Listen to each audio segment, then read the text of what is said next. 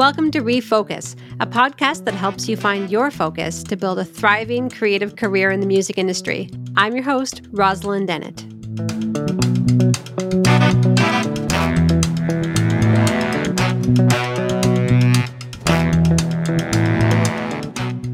Hello, and welcome to Refocus.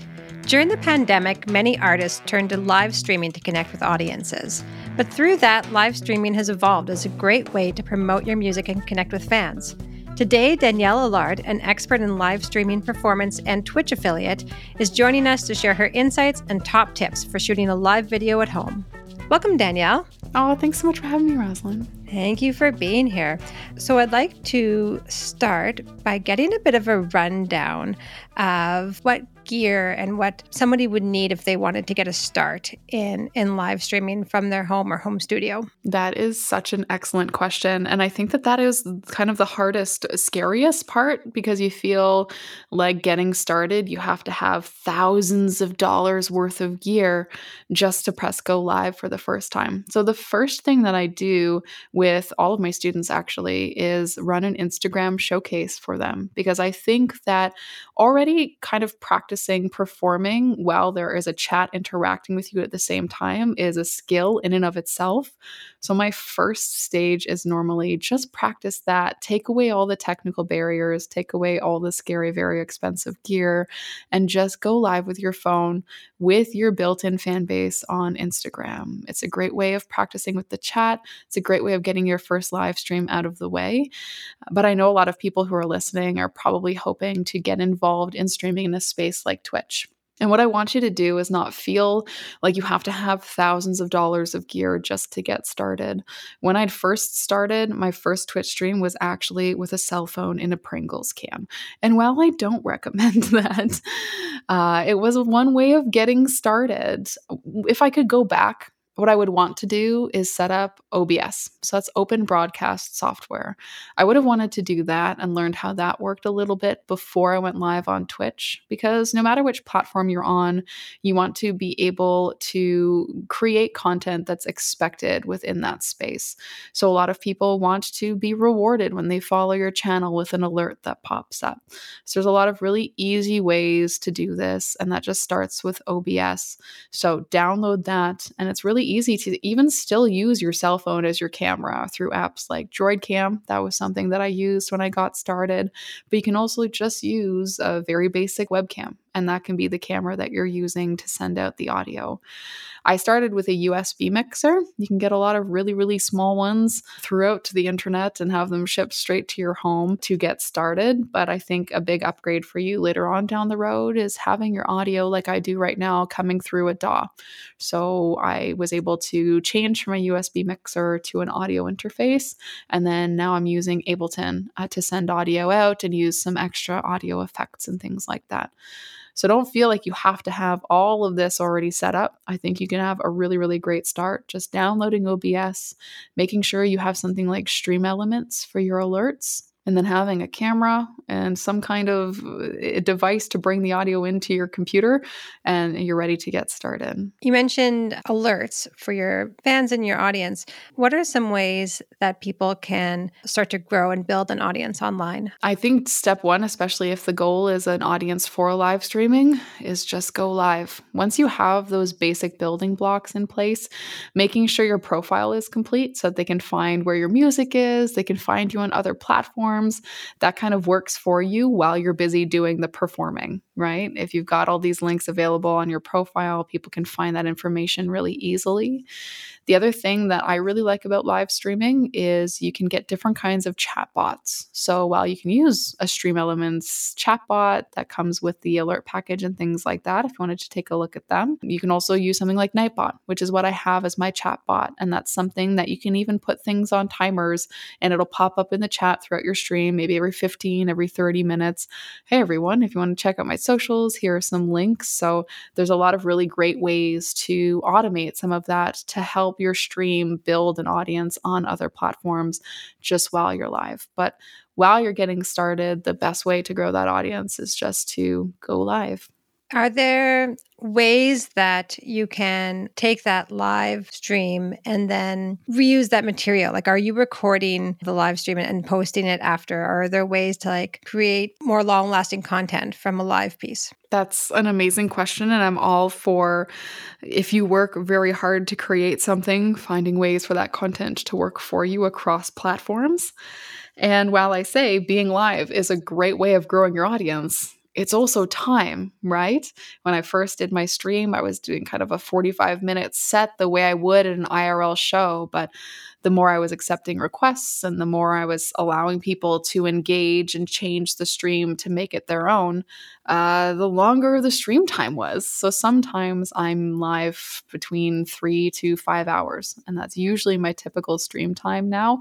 That's a huge time incentive. So, how can I make that time work for me? Is kind of recording a lot of my content while I am live. So, weekly on Sundays, I release a new song that's recorded while we're live. So everybody is excited, they're a part of that process. And I'm also able to kind of have the community collect clips in a space like Twitch. So they make kind of one minute segments of their favorite parts of streams, which is huge for me. And we can also kind of go back through the video on demand that we just created and highlight certain segments. So maybe it was something funny. Um, sometimes it's tutorials uh, based on questions that people have asked me. And then we're able to post three of those a week on YouTube. So I use clips for Instagram and TikTok, and I use a lot of highlight content over in our YouTube channel. When it comes to uh, video on demand, so when you've actually created a stream, they do expire in a space like Twitch. And there's a lot of kind of rules around performing covers in that space you should be aware of as a musician. So maybe take a look at some of those. So, what I do as a musician performing covers is I unlist the, the video on demand and I send it straight to YouTube. And I've got a playlist over there of over uh, 180, I believe, streams now, just of all the streams that have happened kind of since spring, summer 2021. And I wish that I'd known about the easy export option on Twitch. So it's just kind of keep that in mind. Check out your video producer. Make sure you send those uh, videos so you don't lose them. You can kind of house them on YouTube forever.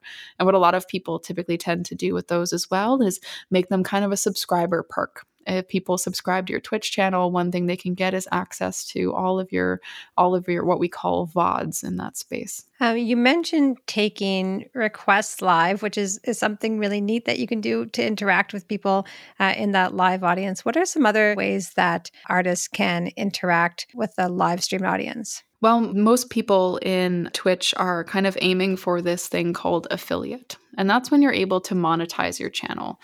So you have to hit certain benchmarks. It's a couple of stream hours on a couple of days with three average viewers and 50 followers. So when people get started streaming, that's a great first goal to kind of look towards because when you hit that, you unlock a lot of uh, kind of interactive options. At first, people can really just follow. If you put up a donation link, then they're able to donate, which is really, really kind of them and they can engage with you in the chat. But when you unlock those affiliate options, people can now subscribe to your channel, and that's usually $5 USD per subscriber. They can share an internal Twitch currency called bits, so they can uh, donate to the channel in a new way. And they can also unlock channel points. So the longer you stay on a stream, the more channel points you unlock. And you, as the creator, decide what you want people to be able to do with those points. So when I'm live looping, I have a lot of channel points that are so people can add certain instruments to the loop. upp. So you can decide how it is they're going to impact the stream. Sometimes we lock certain songs behind those. I mean, there's uh, the sky's the limit with what you can do with channel points, uh, but people really do love that they can impact the stream using all of these different methods, and that happens when you become an affiliate. Is there anything that somebody getting started can think about in terms of creating a, a space around them? I can see through our video, and, and for who are listening, you know, Danielle's calling in from her studio space, and it's it's beautiful, it's funky. There's there's stuff going on. You know, is there anything that that people can can consider when when setting up their home space? Well, we do have a Learn Squad in my community, and we share tons of different kinds of skills. And we did have a really incredible session on lighting and optimizing your webcam for stream. So if you'd ever want to join our Discord and check out that, uh, there's some resources there. But I think the most important thing is making sure you've got some good lights and for me, I am uh, somebody with a TBI. So it's really easy for me to um, get a lot of strain and fatigue from really bright lights. So I have soft boxes on them. And I really recommend that if you're going to be having stage lights just in your face for the entire for the entire stream. It can be a lot for anybody with any kind of sensitivities. Soft boxes are so important. And I think colored lights are really powerful. And having a little bit of those fairy lights in the background, it just helps to make things look really cozy, but a colored light really helps to kind of bring the eye towards that side. And you just want to make sure you're you're super well lit. One of the upgrades that we were just able to do in these last couple of months through the community support was make it so that the community can actually change my lights. So you're seeing a lot of colored lights around the studio, and people are changing that by following, by um, cheering, by donating, by raiding into the channel as well. Um, so that was a really fun thing uh, to put together. Was just another way that they can interact and have an impact on the stream. And you can imagine the lights pretty much go crazy whenever I'm trying to record something because they all think it's very funny to change the lights all the time. what are some some quick tips or maybe some just words of encouragement for somebody just kind of getting into this, you know, and maybe feeling a little trepidatious? Oh, for sure. I think have fun. You have to not be too wrapped up in the numbers and things like that. You have to be enjoying what you're doing because that's what's going to attract people to come and have fun with you. If you are doing something that you would have been doing off stream already, then that's great because then you're just getting stuff done that you were already going to be doing, but you're leaving a door open for people to come meet you, which is wonderful. I, I know a lot of friends who are getting started and they don't have like an instant pickup of having an audience. So sometimes there's nothing happening in the chat, and that can be a little bit disheartening for for you. Use that opportunity to record now all of a sudden you've left a door open in case anybody wants to come in and, and, meet you, but you're able to create incredible amounts of content for other spaces. So it's actually such a blessing when you're able to just record in peace. We all kind of joke that um, this is not a music stream or this is not an art stream because we never get anything done with all of you being crazy all of the time and changing the lights and throwing stuff around and using your channel points. So that's the ongoing joke is sometimes I perform two songs an hour. it happens. It's okay. So use that opportunity to make stuff for other platforms and just know that everything that you're doing is is going towards the goal of you being able to do this as as a living. So it's going to be slow at first and that's okay and it's going to help you build and maintain uh, something that you might not be able to see in the moment when you're posting all these videos and you're doing all these streams and it doesn't feel like anything's working. When that thing goes viral you will have all this content that people will be able to find. So that is what you're working towards. And it's okay if it takes time. Thank you so much, Danielle, for taking the time to chat with us. Where can people find you online? Oh, I'm always happy to help. And you can find me at danielleallard.com, my name.com. And I'm on pretty much whatever social platform it is that you use regularly. If you ever want to kind of connect with me, uh, there's tons of ways through the website. Uh, and I'm also offering coaching. So if people are feeling really overwhelmed by this, uh, I do have a shop and there's tons of digital products in the shop. And, uh, and that includes a coaching session as well. Great. Thank you so much. And we'll, we'll link to that in the, uh, in the show notes notes. Thank you so much for joining us, Danielle. Thank you.